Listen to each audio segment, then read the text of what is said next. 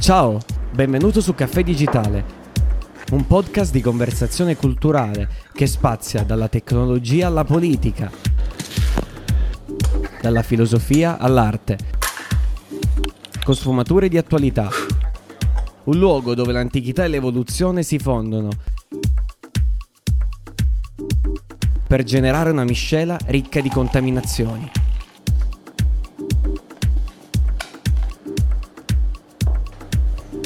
Ci siamo, ora rilassati, prendi la tua tazza di caffè e goditi lo show.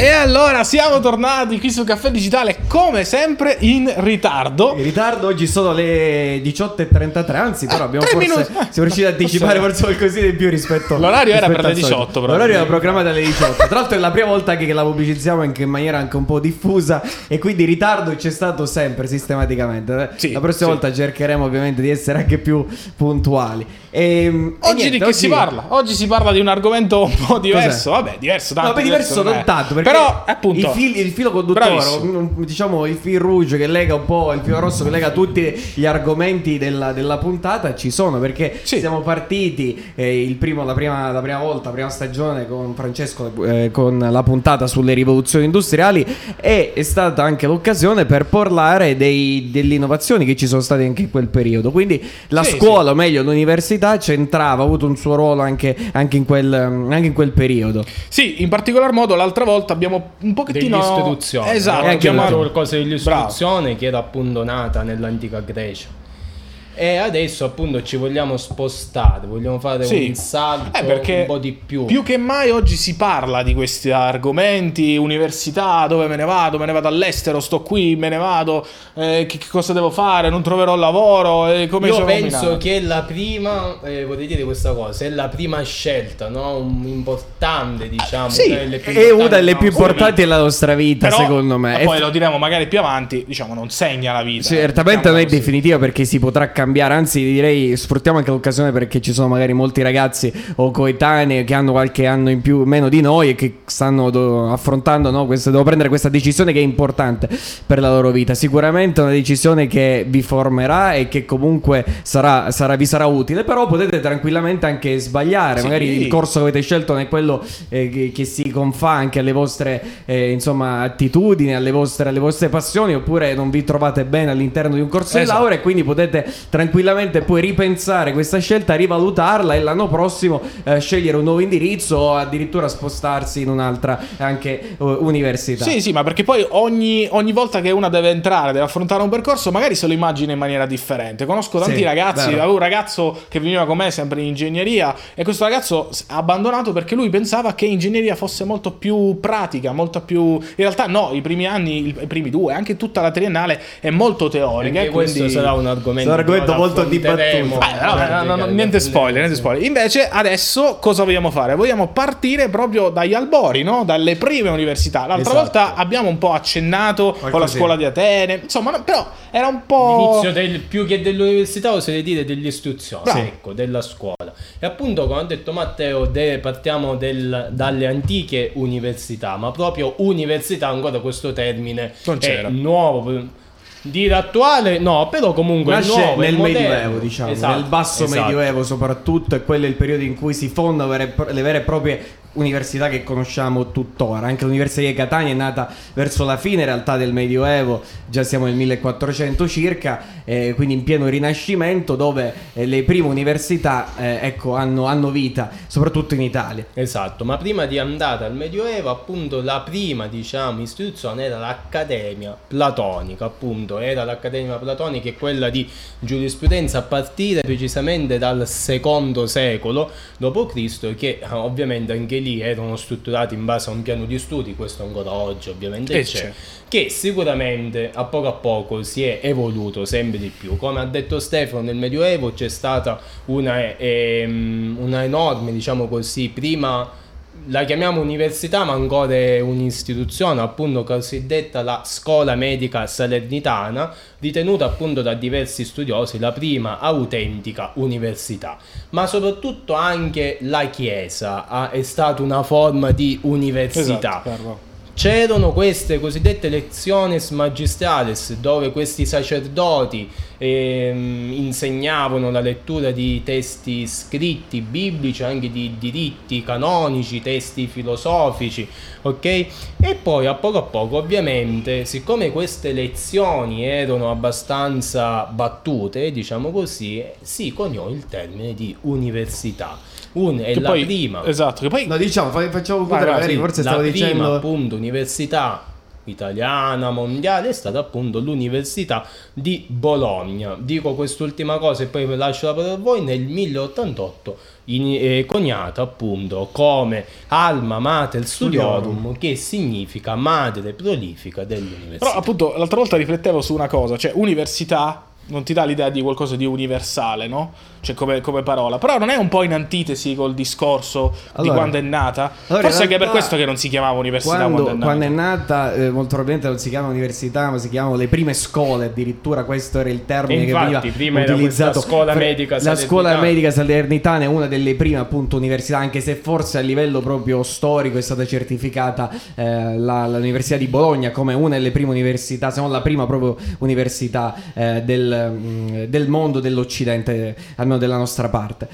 Quindi questo è un tema sicuramente importante, quello di dire che comunque in Italia, quella che in realtà ancora forse non era ancora Italia, però abbiamo avuto sicuramente una testimonianza di, di formazione di questa grande università che ancora oggi sicuramente esiste, che è appunto l'Università di Bologna, dove sono passati in questa università moltissimi anche personaggi illustri, sia nel mondo appunto della letteratura, ma anche molti intellettuali. Addirittura forse si dice che anche Dante Alighieri sia passato proprio da, quelle, eh, da quei banchi di quell'università. Lo stesso Torquato Tasso, ma anche, anche altri personaggi, personaggi Sì, ehm, sì, sì, famosi o e, appunto illustri. Tu giustamente ti riferivi a un momento iniziale del- della cosiddetta università, anche se lì è più che altro utilizziamo un termine più generico, magari istruzione, no? di, di educare, cioè di tirar fuori qualcosa dal- dall'alunno, dal discepolo, dal, il maestro è questo, poi l'intento è quello di tirare fuori certe nozioni, lo diceva Esatto, anche Socrate esatto. in qualche, in qualche, in qualche misura. Ti blocco solo un attimo perché appunto ce lo confermano anche in chat. Bologna, la prima università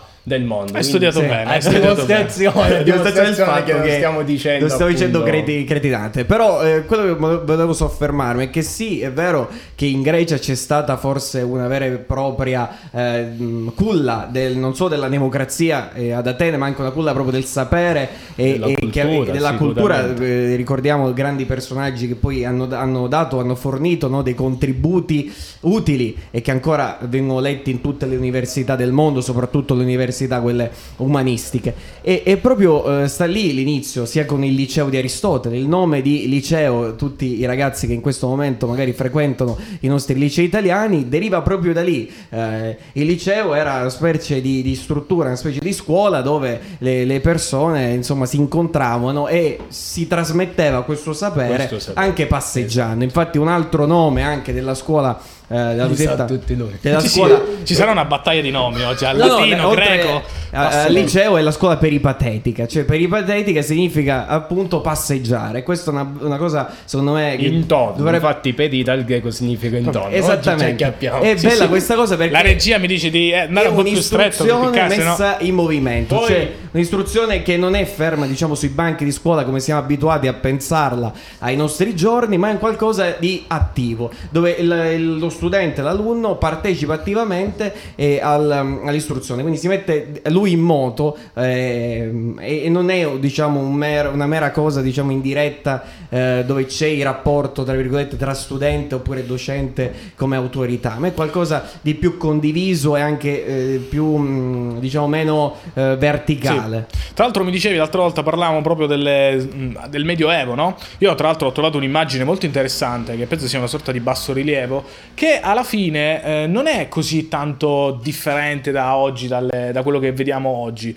Eh, sono semplicemente le persone sedute e poi c'è il maestro davanti a loro. Ben differente da come ha detto Ciccio con dalle scuole greche, Dalle scuole greche. C'è proprio un'innovazione che se ci pensate è un po' strana come cosa perché dal Medioevo effettivamente non è che sia cambiato così tanto. Non è cambiato tanto, il momento secondo me spartiacque di cesura e poi veramente finisco qui è stato con Carlo Magno, perché lui eh, il Medioevo non deve essere visto, magari questa è un'opinione comune, no? si dice eh, siamo, siamo, siamo, al Medioevo, cioè torniamo al Medioevo come se fosse un secolo del tutto oscuro, ma le cose poi alla fine vanno viste né tutto, del tutto bianco e neanche del tutto nere, la verità come sempre sta un po' nel mezzo in quelle sfumature di grigio che dobbiamo sapere intravedere e quelle sfumature ci raccontano raccontano che il Medioevo è un secolo, diciamo, un periodo nel quale è, stato, state, è stata inventata per esempio la scrittura grazie a Gutenberg, c'è stata anche una profonda eh, riforma anche religiosa e, e, sono nate anche le università. Sono nate eh, prima come piccoli gruppi di persone, la, la, parola proprio università, oltre a essere universale, in realtà significa proprio gruppo di persone, cioè una congregazione di persone che si riuniscono e che vogliono sa- condividere, che vogliono sapere qualcosa da un maestro che sceglieranno. E le prime università sono nate proprio in questo modo, c'erano gruppi di persone che raccoglievano dei fondi e sceglievano direttamente addirittura il docente che doveva rappresentarli. Quindi adesso se tu lo, lo racconti magari ai ragazzi che eh, diciamo delle scuole soprattutto ehm, magari di ordine inferiore gli sembrerà strano, cioè com'è che erano gli studenti a ricercare l'insegnante, non è il contrario diciamo degli, Beh, dell'insegnante. Però, però non è una brutta idea, no? Perché magari stimoli anche l'insegnante a fare di meglio, no? Più viene ricercato, certo. più viene, viene pagato. Comunque, in linea generale questa è un po' la storia, poi arriviamo ai nostri nostri tempi, alle università di sì. oggi, dove Quelle principalmente come università popolari, oggi popolari. Che poi è un po' brutto questo nome popolare, sì, no, dai, da dire. della popolazione, no? Di esatto. delle, delle persone, un po' Comunque, così. università di oggi che effettivamente diventano più specializzate, cioè non c'è più l'universalità, tra virgolette, se vogliamo proprio interna in questa maniera, ma va in antitesi con le varie specializzazioni. L'altra volta discutevamo sul fatto che se pensate che solo di ingegneria ci sono praticamente 20 facoltà, esatto, esatto. e allora c'è dici un numero... c'è un numero esponenziale, soprattutto oggi, a dieci anni fa non c'erano, quindi vedete la differenza, solo dieci anni fa non è che dobbiamo andare al Medioevo, ecco, però solo guardare dieci anni fa effettivamente... L'evoluzione dell'università, esatto. no? l'evoluzione dell'istruzione, questo numero notevoli di queste discipline che sono un sacco. No? Una volta magari non erano così, ma perché? Perché magari a poco a poco con questi secoli certo. si sono fatte le scoperte e quindi anche l'istruzione. È giusto, è giusto, la specializzazione è importante. Infatti all'inizio, proprio nel Medioevo, le uniche tra materie, quelle più importanti, erano divise essenzialmente in due categorie. Uh-huh. Cioè c'erano le materie, tra virgolette, quelle più umanistiche, Umanista. noi le chiameremo umanisti, arte liberali, queste le arti liberali, così si chiamano questo, questo nome abbastanza strano, e poi c'erano invece le materie più tecniche come geometria, aritmetica, astronomia, uh-huh. eh, ancora i rudimenti di queste materie. La cosa che mi ha fatto veramente, mh, mi ha veramente colpito di, di, degli studi un po' che ho fatto in questa settimana proprio per preparare la la puntata è stato che tra queste materie veniva contemplata ad esempio anche la retorica, cosa che in, queste, in tempi recenti, soprattutto nelle nostre scuole, non è una materia sì. Eh, molto un eh, erogata come a livello di corso di studio. E forse è un peccato, però allo stesso tempo qualcuno sta dicendo, soprattutto nel mondo aziendale, di dire guardate, questi ragazzi poi non riescono neanche a relazionarsi con i nostri clienti e quella forse è una pecca no? Beh, nel diciamo, mondo attivo. Non sapere come si comanda, come si usa la retorica è sempre una cosa negativa perché non sai chi c'hai davanti e magari quello davanti è veramente bravo nella retorica. E oggi ne abbiamo tanti esempi, senza fare nomi nella politica, sì. molto bravi nella retorica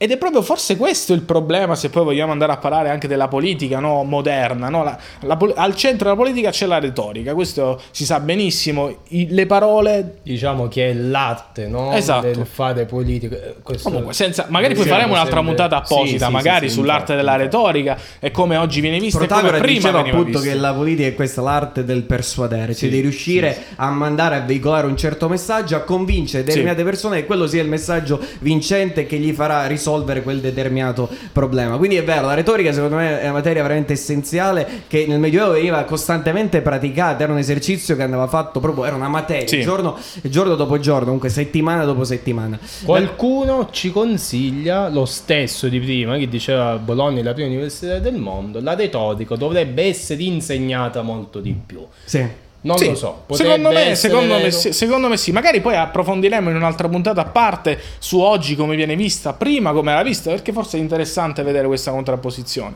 Però sì, magari sì, effettivamente io la insegnerei, ma semplicemente perché è un valore aggiunto di una persona, cioè non è un malus, mettiamola così, non è un qualcosa che ti va contro, anzi sapere Esatto. chi hai davanti, Sì, capire sì, se quello davanti sta riuscendo a tra virgolette a fregarti, fregarti, perché oggi a fregarti. la retorica viene bravo. vista così. Una volta era una sorta di, mettiamola così, battaglia rap, no? Chi sapeva retorizzare di più. Infatti mettiamo- è l'arte, era l'arte, no? Esatto. Cioè, l'arte del saper persuadere, come hai detto tu, l'arte del saper parlare bene, no? Secondo e l'arte Matteo- soprattutto di Sì. far diventare l'argomento più debole l'argomento più Esatto. Più forte. Ma te il centro del punto è la retorica. Cioè, conoscendo soprattutto quali sono i trucchi o le strategie che sono, Perfetto. stanno dietro la retorica. C'è un libro, soprattutto lo consigliamo di Schopenhauer. Si chiama eh, appunto, Io non l'ho letto. L'arte di ottenere ragione. Ed è un libro dove ci sono degli vari stratagemmi che può essere utilissimo anche nella società contemporanea, soprattutto di chi si occupa anche di vendite o chi vuole relazionarsi con qualcuno e vuole capire magari nel suo ragionamento, nelle proposizioni che ogni essere umano pronuncia, dove sta magari quella fallacia logica quell'errore,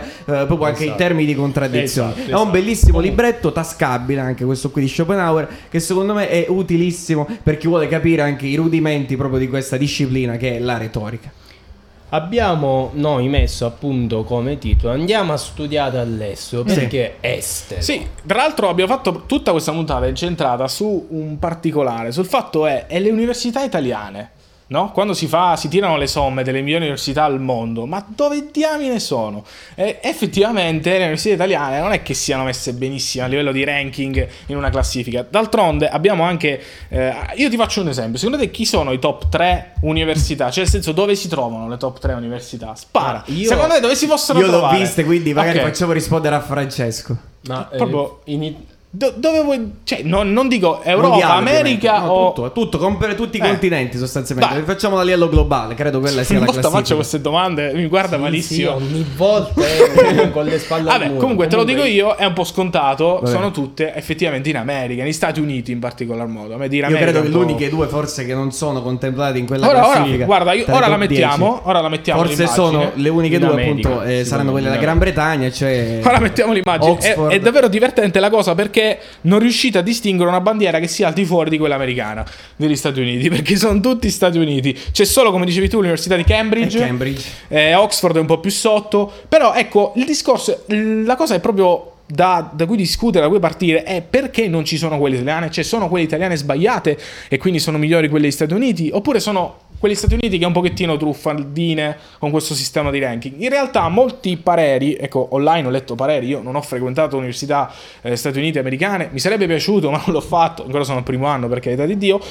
Però eh, il problema è che questi sistemi di ranking favoriscono effettivamente i servizi rispetto alla educazione stessa, didattica. esatto, rispetto alla didattica. E d'altronde lo sappiamo, non è una novità, magari dopo ne parleremo confrontando un po' università giapponesi, americane e tutto quello che è. I servizi nelle scuole eh, americane sono il forte. Fanno la differenza. Fanno la differenza. Fanno la differenza perché le scuole, soprattutto nei college, quelli che vengono chiamati college, poi bisogna vedere che cosa significa i vari college. Per C'è esempio, perché differenza eh, veri- tra università e college. Alcuni no, Alcuni, alcune volte, alcuni diciamo assimilano posti il nome stessa college cosa. la stessa Sì. cosa, ma anche per esempio nel Regno Unito il college si intende in realtà solo gli ultimi due anni di scuola, ai 16, se non ricordo male, ai 17-18 anni comunque. Sono gli ulti- l'ultimo periodo prima poi di accedere al- alla vera e propria università. Quindi con questo termine di solito anche si identificano le università, però bisogna stare un po', un po' attenti diciamo ad utilizzarle. Dunque le Tra l'altro, esatto, non so se, non so se ne, avevamo, ne avevamo parlato. Intanto all'est- all'esterno si sentono macchine, cose. Non so se. La cosa interessante di questa classifica è che la prima è l'Harvard University. E la cosa proprio che fa paura è che dal 2003 fino al 2014 è sempre rimasta la prima. La prima. Proprio è sempre rimasta la prima. Poi la seconda è la Stanford, famosissima anche qui. Ma qui forse c'è anche un po' le università, sono anche famose perché dietro queste università effettivamente sono uscite persone che poi hanno cambiato. Che poi hanno avuto dei risultati. Cioè, Sì, basti perdere alla esatto. Stanford, è uscito Steve Jobs. È uscito. Sì, sono uscite eh, delle personalità veramente influenti e soprattutto il metodo, io direi mi soffermerci sul metodo in realtà dell'istruzione del sistema scolastico che vige in questo momento del territorio statunitense, che è leggermente diverso, anzi un bel po' diverso da quello che abbiamo in Italia. Sì, Intanto le università sicuramente sono più autonome rispetto a quelle italiane, anche quelle italiane questo non significa che non, sono, non siano autonome, però lì hanno una maggiore ancora autonomia, una capacità di anche attrarre in termini proprio di denaro, anche Sì, eh, quindi eh, professori magari esatto. anche più capaci perché offrono hanno delle proposte eh, allettanti e quindi i professori piuttosto che andare che sono in un'università Università italiana certo. se ne vanno in università dove sicuramente hanno un guadagno Anche curriculare, superiore. anche curriculare e questo è anche magari. giusto e Il- quindi lì giustamente eh, per forza di, per gioco- per forza di cose eh, avranno un'offerta anche formativa più elevata e poi e a proposito di offerte, io a poco a poco vi aggiorno dei messaggi che Sì. arrivano. E mi dicono appunto e ci dicono però quando si pagano 50-60 mila dollari l'anno chiaramente i servizi sono fra i Giusto. migliori. Eh, infatti era proprio questo l'altra Dif- parte la di differenza è stavamo questa, è proprio di parlando. intendere un modo di intendere, diciamo, il sistema dell'istruzione in modi completamente differenti. Perché se parliamo della scuola tradizionale, l'Italia comunque eh, è in, in generale anche la Gran Bretagna, tutti i paesi europei garantiscono comunque l'istruzione gratuita. Non ci sono rette vere e proprie da pagare. Però se andiamo già in istruzione post diploma, comunque un titolo già superiore, lì ci sono delle rette che vanno a sostenere che sono di un certo livello. Mentre le università italiane hanno delle rette bassissime, forse addirittura le più basse al Ce n'è mondo. qualcuna che è un po' di più prende. Sicuramente non arriviamo a 50.000 euro l'anno. Sicuramente quelle private ovviamente Certo. chiederanno molto di più, però sempre meno se, andate- eh, se le andiamo a confrontare con altri, Sì. con, altri, con altri paesi. Però quello che si paga, appunto, la differenza tra quella italiana e quella no- non italiana, qual è? Non è tanto la formazione, perché noi siamo molto forti nell'informa- eh, nella, nella trasmissione delle conoscenze, delle nozioni anche teoriche, però la differenza sta in tutto il contorno, cioè i servizi e anche direi l'ambiente, lo spazio in cui vivi, perché lì eh, c'è, un di- c'è un po' di differenza. Mm. Sì, magari lì con quei 50.000 che abbiamo detto all'anno, magari ti danno un appartamentino per stare Sì. tutto l'anno e allora forse lì ha un po' più senso. Però forse l'unica grande differenza è quella sul fatto che noi nelle nostre università diamo più chance, nel senso che anche chi effettivamente non può permettersi al 100% di continuare degli studi eh, universitari viene aiutato abbastanza. Su questo bisogna Sì, dirlo. questo bisogna Ci dirlo. sono tanti fondi. Le rette sono basse, Sì. addirittura tutti i ragazzi che hanno un certo reddito appunto i seri, Sì. questo è il calcolo che si fa da noi, hanno diritto a tante borse di studio e quindi Esatto. possono addirittura essere sgravati eh, praticamente dal pagamento delle tasse o addirittura avere una vera e propria borsa di studio con la quale sostenersi in tutto il periodo eh,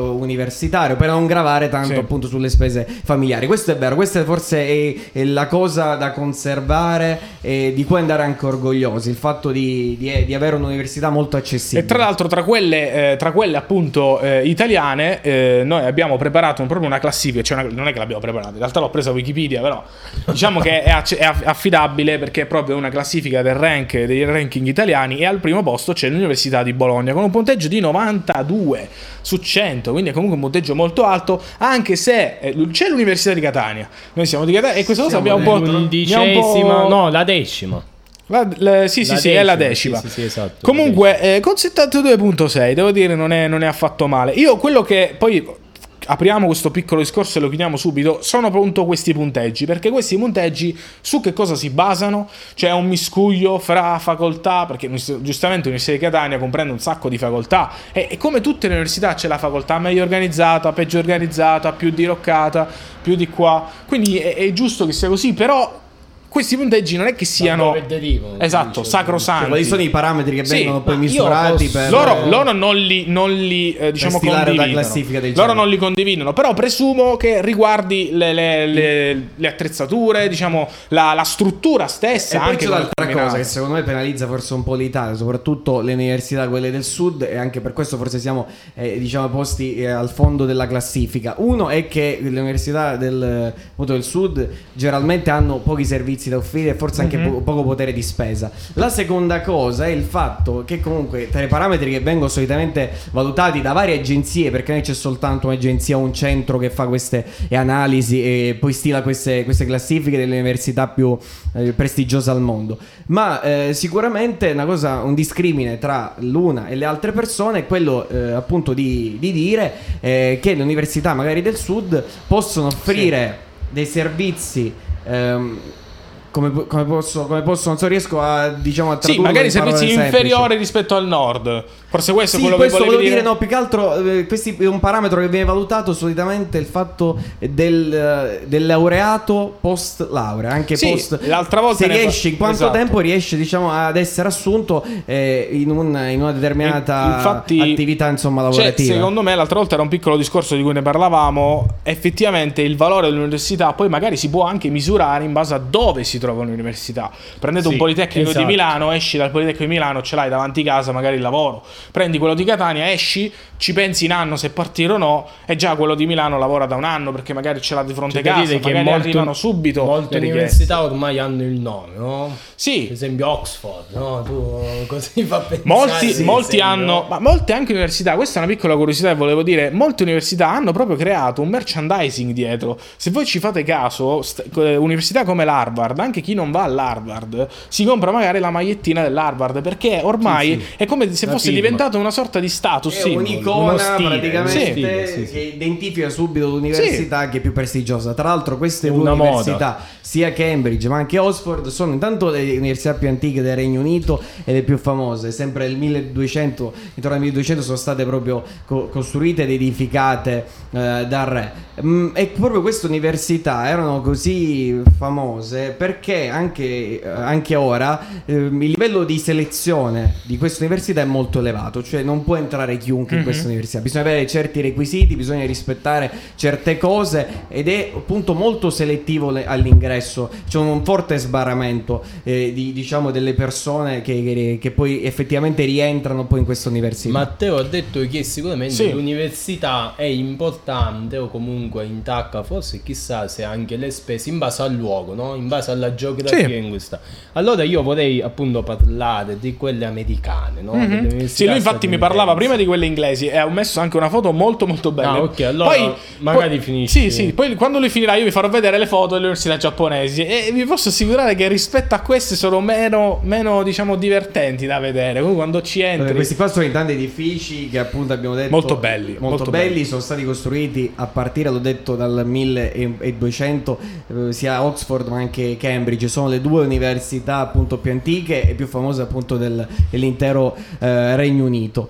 Io vorrei soffermarmi però eh, a proposito di, di queste sì, il sistema inglese che l'ho già un po' anticipato, si basa molto sul pragmatismo perché ci sono delle correnti anche filosofiche ma non solo che si occupano proprio ehm, appunto dell'aspetto del pragmatismo inglese. Sono, la maggior parte dei pensatori adotta questo punto di vista che magari è, un po' di- diverso dall'idealismo magari italiano o tedesco, eh, ma ha un approccio, una visione del mondo molto pragmatica. Infatti basa tutto il suo intero sistema, sia il sistema economico ma anche il sistema dell'istruzione, eh, su un, ehm, sul pragmatismo. Cioè, non c'è quella visione tra eh, discepolo e eh, cioè, tra studente appunto e insegnante, quella visione di contrapposizione, o meglio di superiorità, mettiamolo in questi termini, ma è, ma è una, mm, un, un modo diciamo di vedere le cose molto pratico. Cioè lì vengono assegnati e vengono organizzati moltissimi gruppi di lavoro, in questi gruppi di lavoro ci sono dei progetti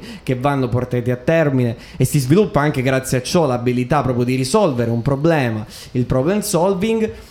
E, e questo è, è importante, questo forse manca nella nostra università italiana, questo fatto di organizzarsi anche in piccoli mettere- gruppi sì, sì, sì. e di fare delle piccole attività e pratiche. di sviluppare questa cosa e, tu, E di sviluppare questa cosa cioè di- la- l'abilità di risolvere La i di risolvere le cose e soprattutto anche di- la cosa bella di queste università è che hanno un pacchetto, loro ti offrono ovviamente, eh, dove tu puoi ovviamente conoscere anche molti, molti ragazzi che sono presenti in, quel- in quel- in quell'università. Sono università eh, il più delle volte multiculturali, dove c'è un incrocio anche tra tante culture, questo è un valore aggiunto perché riesci tu a- anche a scoprire nuove culture e, e sicuramente ad avere una mentalità molto più ampia rispetto a quella magari della piccola provincia Esatto, eh, esatto. italiana. Ma ci dicono ancora una volta che ovviamente le università anglofone hanno anche un grandissimo vantaggio che è quello della lingua, no? Perché io Eh, vado all'estero. bravo, esatto. Ma questa cosa, però, se tu ci fai caso. Ringraziamo comunque Luigi che ci sta seguendo. Sì, sì, sì, ci ha- grazie Luigi. Per effettivamente questa è un'ottima considerazione perché se ci pensi sia a quelle americane, perché anche in America ok si parla, non è proprio l'inglese quello degli UK, però è comunque inglese, e sia anche quelle di Oxford effettivamente sono le prime nella ranking, quindi magari anche la lingua effettivamente favorisce parecchio. Ma più che altro deve fare la differenza, secondo me, sono proprio il corpo docente, la ricerca, la qualità della ricerca che Sì. c'è in quel- quell'ambito e anche quante culture e quante menti poi riescono a far lavorare in un ambiente di ricerca. Questo è molto difficile da fare nell'università, servono fondi. Esatto. Un'università così antica, così prestigiosa, e magari riesce a farlo. L'unica, infatti, che riesce a competere, guarda caso, è l'università di Bologna, una delle prime università al mondo. Forse dovrebbe essere ancora più potenziata. Diciamo che però da noi probabilmente il problema, e questo secondo me è proprio la, la parte marcia ecco, delle università italiane, è poi la ricerca. Perché poi alla fine l'università si basa su quello. Cioè quando tu esci effettivamente all'università, molti giovani vanno fuori perché qui ricerca ce n'è zero. Perché i fondi sono zero ed è, ed è- ed è una cosa oggettiva. Cioè io sulle mie spalle anche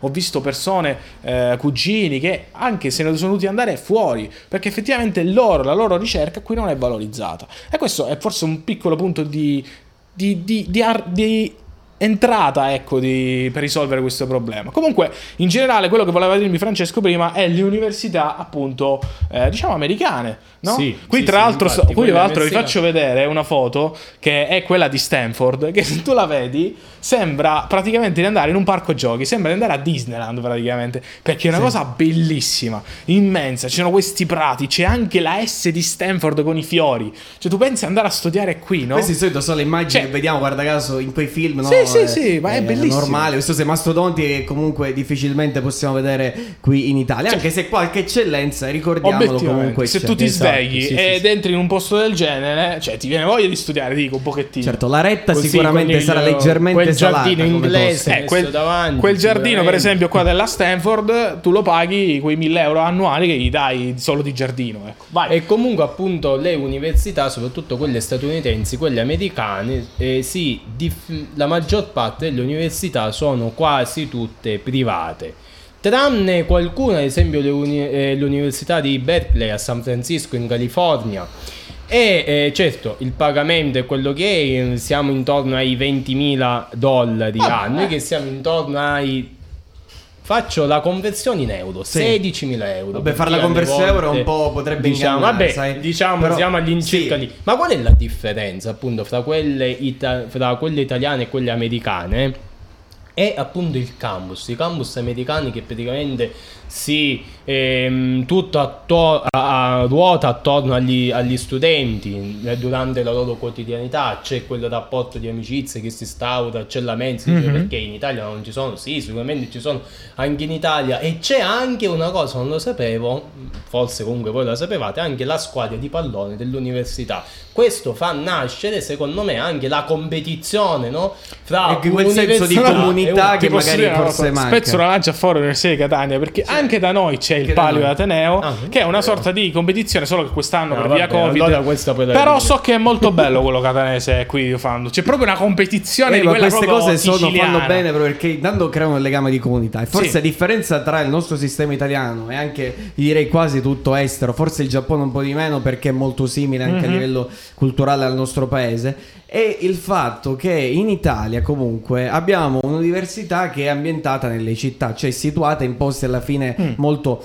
vicini alle, alle città tranne qualche sede magari decentrata qualche succursale di qualche diciamo università esatto, questo è un non problema. c'è questa visione eh, come Di vado in unità. America di, di dire io adesso sto andando all'università, nel senso di dire quello è un luogo e lo classifico quasi come se fosse quella la mia vita all'interno dell'università. Infatti ti posso dire una cosa, è una bella riflessione perché ho letto su internet, per esempio ho notato questa cosa su internet, quando chiedono a questi ragazzi che frequentano in America la propria università dove vanno, non dicono il corso di laurea, dicono l'università. Se tu ci fai caso però, se a te chiedono dove tu vai, tu non dici l'università, dici il corso che stai frequentando effettivamente. Non è vero, io dico... Vabbè. No, Io onestamente vero, dico sì, il sì, corso. che sì, dico- allora è più facile dire il corso. perché come dicevi tu, sono, per esempio l'Università di Catania è un po' sparsa, cioè c'è quello di scienze biologiche che è praticamente a giarre, cioè È frammentata. parte. Sì, è, è praticamente frammentata, cioè per dire, è- ed è proprio una Cioè, io cosa... non conosco bene anche per esempio se volessi rapportarmi o confrontarmi con uno di ingegneria ingegneria non saprei neanche dove andare. Ma perché lì- siete dall'altra parte di Catania? Però questo favorisce il sapere, perché sì, ci riporterebbe un po' a quel sapere più antico, nel senso di dire io sì, ho un mio sapere, per carità, resto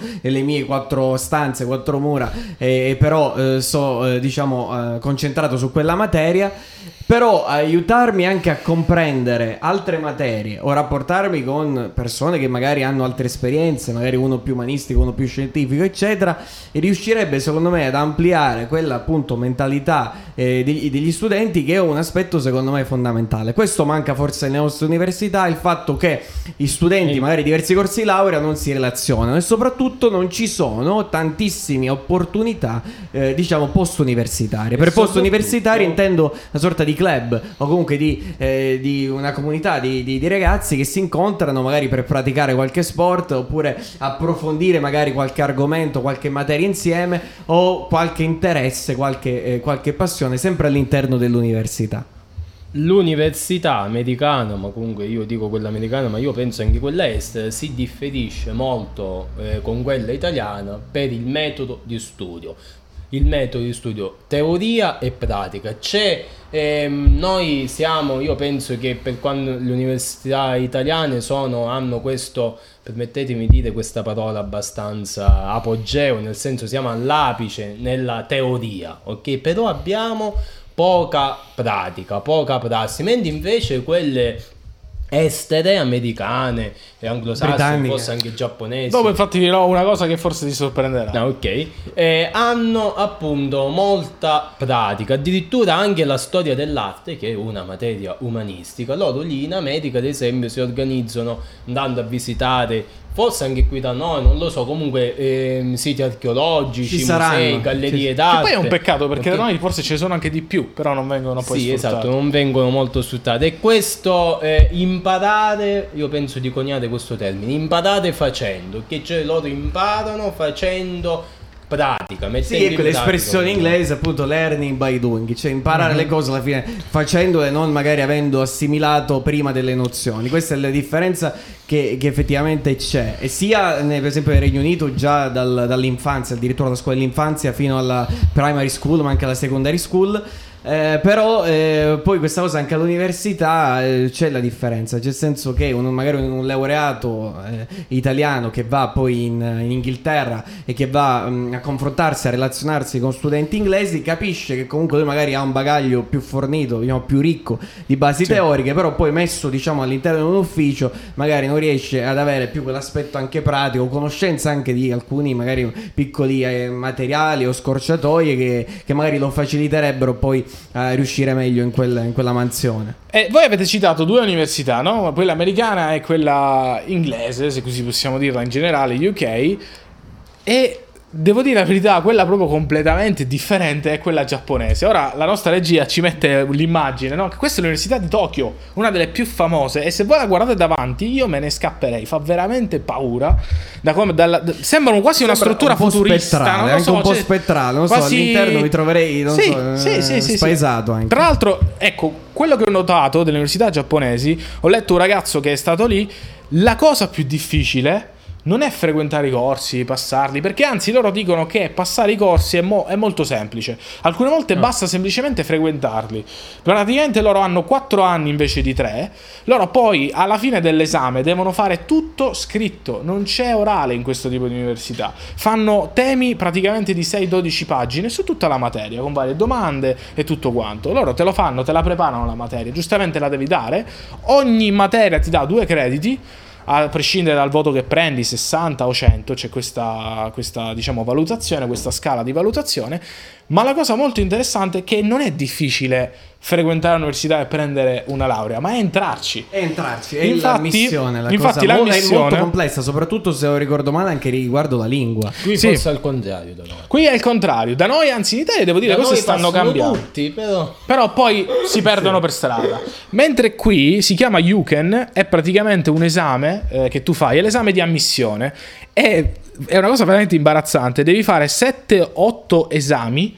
Ok? 7-8 esami e devi totalizzare il 92% delle risposte corrette. Se non lo fai, non puoi entrare. Quindi su 7-8 esami, su una, mole, una quantità incredibile di domande, tu devi fare il 92%. Come se la laurea fosse il test Sì, di ammissione. bravissimo. Questo test Un po' come se fosse- soltanto in quella di Tokyo oppure anche l'altro Questo è quello di Tokyo, che ma comunque in Giappone. in generale tutte Eh. quelle del Giappone Sì. fanno un test di ammissione È difficile, difficile. È vero. Infatti, per esempio, sconsiglierei a chi magari italiano di andare in queste università giapponesi se, non- se prima non hanno una forte, una buona conoscenza della lingua, soprattutto giapponese. Perché Vabbè, quella che certo. fa la differenza lì in realtà è che il sistema è completamente diverso. Sono anche piuttosto isolati e non hanno mm, un rapporto anche con lo straniero.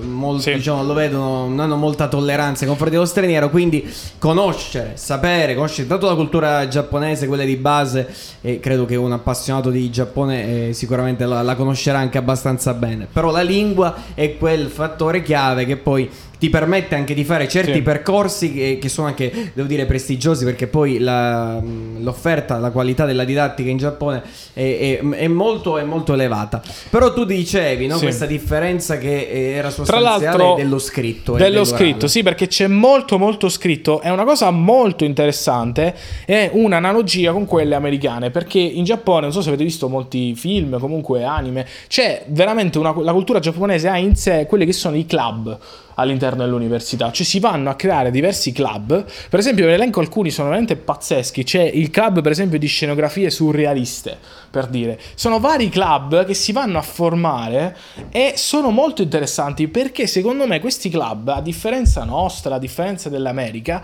permettono a tutti di non essere esclusi, di trovare qualcuno che condivide anche uno solo, che condivide le tue passioni. E forse ti fanno rimanere anche dentro l'università. non- dopo un po' ti stanchi, perché devo essere sincero, eh, prima leggevo una statistica, nelle università italiane la, eh, diciamo, la maggior parte delle persone che abbandonano gli studi non è in particolar modo per lo studio che è difficile, ma molti abbandonano proprio per come si sentono all'interno dell'università. Ecco, non c'è qualcosa Che che, lega. li attira. Sì. Bravo. Non c'è qualcosa che li attira e secondo me invece è un qualcosa che noi dovremmo attingere appunto da questa università, Sì. no? Perché eh, magari questo impulso che ci porta a studiare, no? che ci porta a frequentare e magari è un qualcosa che diciamo po- potesse coniare l'utile con il dilettevole, ecco, E diciamo poi così. l'ultima cosa all'università giapponese che è un po' strana è che, un po' strana, un po' classica, mettiamola così, è che tutti devono avere una, una divisa ben particolare. Anche quelle americane ce l'hanno una divisa, però... Però non è obbligatoria, nel senso che se qualche giorno non l'hai non è un problema. Mentre in quelle giapponesi ho visto tantissima gente lamentarsi. Lì c'è molto rispetto, C'è un rigore eh, pazzesco anche il 20 luglio. con- rigore delle, Sì. rispetto delle, diciamo anche, delle minime regole. Anche il 20 luglio con di 40 convivenza. gradi, non è che ci puoi andare in sandali e pantaloncini corti, ok? Anche da noi, diciamo, non si Vabbè, fa, lì però c'è un lì si incavolo come una bestia. Forse se c'è anche una forma di un po' di dittatura, però non tocchiamo. Vabbè, non tocchiamo questo- l'aspetto Vabbè, politico. non toccare la loro cultura, però io mi volevo soprattutto sottolineare La regia si lamenta di questi questa- aspetti politici. Questa cosa che lui diceva, Matteo, della differenza che c'è sostanziale tra lo scritto e l'orale, perché eh, questo è un po' strano come si muovono un po' i vari paesi, i vari- le varie insomma regioni. Che cosa succede per esempio nel, nel Regno Unito? C'è una forte, ehm, la maggior parte dei test, comunque le verifiche che vengono effettuate sono tutte scritte. Ci sono dei metri, delle variabili precise già eh, accertate in precedenza, ci sono degli indicatori che vanno magari a rilevare una, una certa variabile, una certa, una particolare cosa e da questa variabile poi loro riescono a, a determinare effettivamente ehm, diciamo la qualità dell'elaborato comunque del- di quello che c'è scritto di quello che ha scritto lo studente.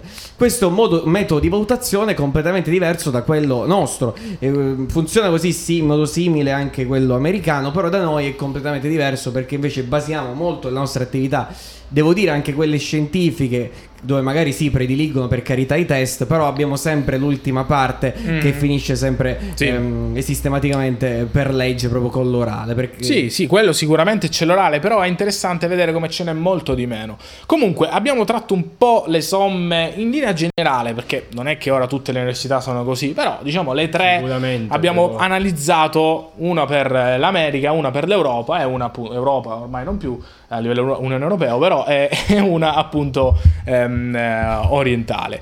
Quindi Ora, abbiamo dato uno spunto, secondo me interessante, è quello delle università italiane, che avete detto voi, l'abbiamo un po' detto, serve forse qualcosa di più pratico, qualcosa Anche che se, ci unisce. Ecco, io posso dire una Vai. cosa, noi durante eh, il boom economico abbiamo importato molte cose dall'America, ok? La cultura, anche il cibo, forse diverse cose. Ecco, noi forse dovremmo eh, importare dall'America e da questo diciamo metodo universitario estero, americano estero, anche il metodo, appunto il metodo universitario, c'è un poco passare un- avere un po' di più pratica così che Sì. noi avendo più pratica possiamo sicuramente essere più eh, preparati all'interno del mondo del Eh, lavoro no? dobbiamo essere sinceri, quest'anno pratica ce n'è stata molto poca perché con la questione del Covid l'università si è trasformata. Questo è l'ultimo punto della nostra scaletta. Esatto. È allora l'università dove sta andando? Infatti, mi ricordo proprio il titolo Addio fisico, Sì, benvenuto. addio fisico e online. benvenuto online. Tra l'altro abbiamo, se non ricordo male, inserito proprio questo punto all'interno della nostra scaletta perché eh, una delle notizie recenti, che, una delle ultime notizie che è arrivata proprio in, questi, in queste ultime settimane, è il fatto che Google sta avviando una serie di corsi, una serie di certificazioni, alcuni la definiscono addirittura una vera e propria università, anche se proprio università non si tratta, ma sono le certificazioni di un monte ore Sì. che sono veramente tanti, Io- cospicuo monte ore, al- alla fine eh, del quale appunto si prepara una persona con certe competenze, certe abilità, però in tempo molto ridotto. Ti posso, dire, al- ti, posso dire, ti posso dire, io ne ho frequentato uno, l'ho, l'ho- l'ho- l'ho finito ed era, se non sbaglio, quello del digital training. Praticamente ti insegnano un po' le basi di come è composto, eh, come si relaziona con eh, i clienti, come sistemare anche eh, il SEO e tutte queste robe qua.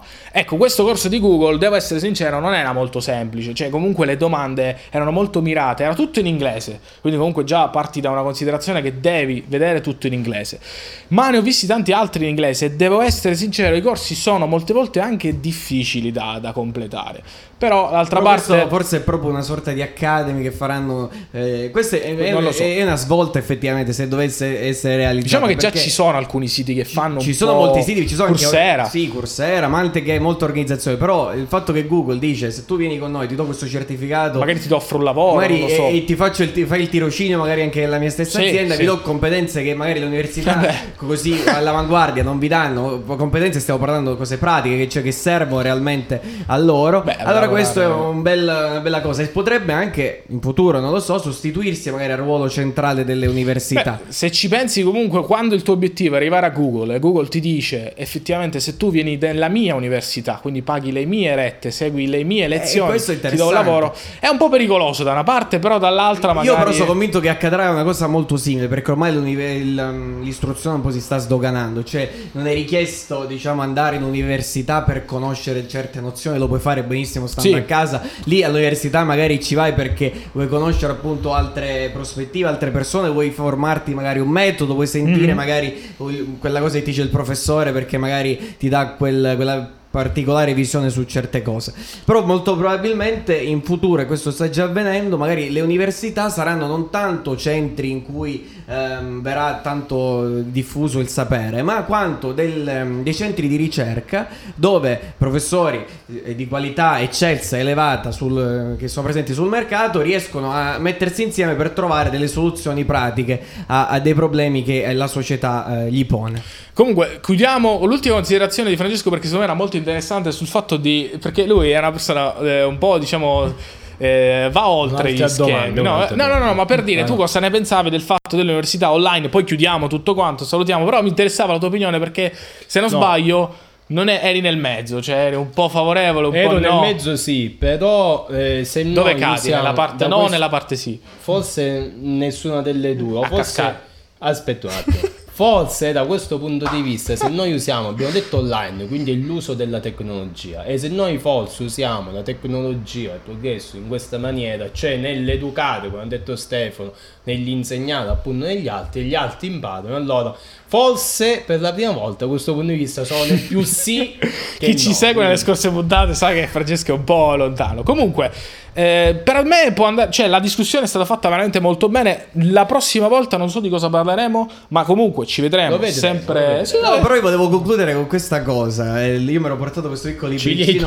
No, torta. no, perché da un po' bancare che sul caffè digitale o meno un libro che citiamo, l'abbiamo fatto sempre dalla prima, sin dalla prima puntata. Quindi questa volta ho preso un libro che non c'entra completamente niente comunque col discorso di cui stiamo parlando. Che sono le sette brevi lezioni di fisica di Carlo Rovelli, uno scienziato italiano che per ora è in un centro appunto di ricerca in Canada dove sta studiando la gravità quantistica e anche ehm, che va contro un po' la teoria delle stringhe per, per, cercare anche di, di, mettere un po' in chiaro ehm, certi punti oscuri della fisica moderna. E questo libro però si sofferma su, sulle grandi scoperte che ci sono state nella fisica, in particolare sul, sulla figura di Albert Einstein. Si dice tanto su Albert Einstein, però vi leggo questo piccolo eh, tratto tratto dal, dal suo libro eh, per magari comprendere che cosa significa studiare, che cosa significa andare all'università e che cosa significa essere curiosi ed essere anche scienziati. Allora, da ragazzo Albert Einstein ha trascorso un anno a bighellonare oziosamente. Se non si perde tempo non si arriva da nessuna parte, cosa che i genitori degli adolescenti purtroppo dimenticano spesso. Era a Pavia, aveva raggiunto la famiglia dopo aver abbandonato gli studi in Germania. Questo è già un evento abbastanza da prendere in considerazione, dove non sopportava il rigore del liceo, quindi non sopportava di essere inquadrato in quel modo. Era l'inizio del secolo e, l'Italia, ehm, l'inizio della rivoluzione industriale. Il padre, ingegnere, installava le prime centrali elettriche in pianura padana. Albert leggeva Kant e seguiva tempo, a tempo perso le lezioni all'Università di Pavia, per divertimento, senza essere iscritto né fare esami. È così che si diventa scienziati sul serio. Eh, effettivamente è, è, per, è una... passione, per passione. Diciamo per passione. Ma La... posso dire una cosa, ce n'è uno su mille che fa così perché allora, purtroppo è brutto, sì, però so. e poi finiamo così, proprio questa frase la voglio dire perché ma quando frequenti l'università comunque lo fai per passione, ma la frequenti anche per prenderti poi alla fine quel pezzo di carta. Oggi il 90% delle persone fa così, che poi quello che il pezzo di carta ti simboleggia la passione che ci hai messo sì. per fare quella cosa, ma Dobbiamo essere sinceri, l'esame non te lo dai per passione. Vabbè. Però secondo me, no, no, questo, questo lo voglio dire, cercare, soprattutto all'università, se la state frequentando, di, eh, fa, di, di cercare di non utilizzare troppi magheggi e scamotaggio mm-hmm. mentre fai gli esami, cioè superarli veramente e accertarti che tu sai che tu sappia quelle nozioni. Questo perché poi magari uscito all'università Giusto. magari. Allora, ci salutiamo qui perché la regia sta per schiacciare il pulsante di ESC da uh, OBS. Noi come sempre vi ricordiamo che ci vediamo il prossimo martedì, sempre in ritardo, ma noi dalle 18, questo è l'orario, poi se in ritardo ben venga. Noi ci vediamo alla prossima puntata qui a Digitale da Matteo, Francesco e Stefano, sempre qui, sempre nel nostro piccolo bar. Ciao ragazzi. Ciao. Ciao.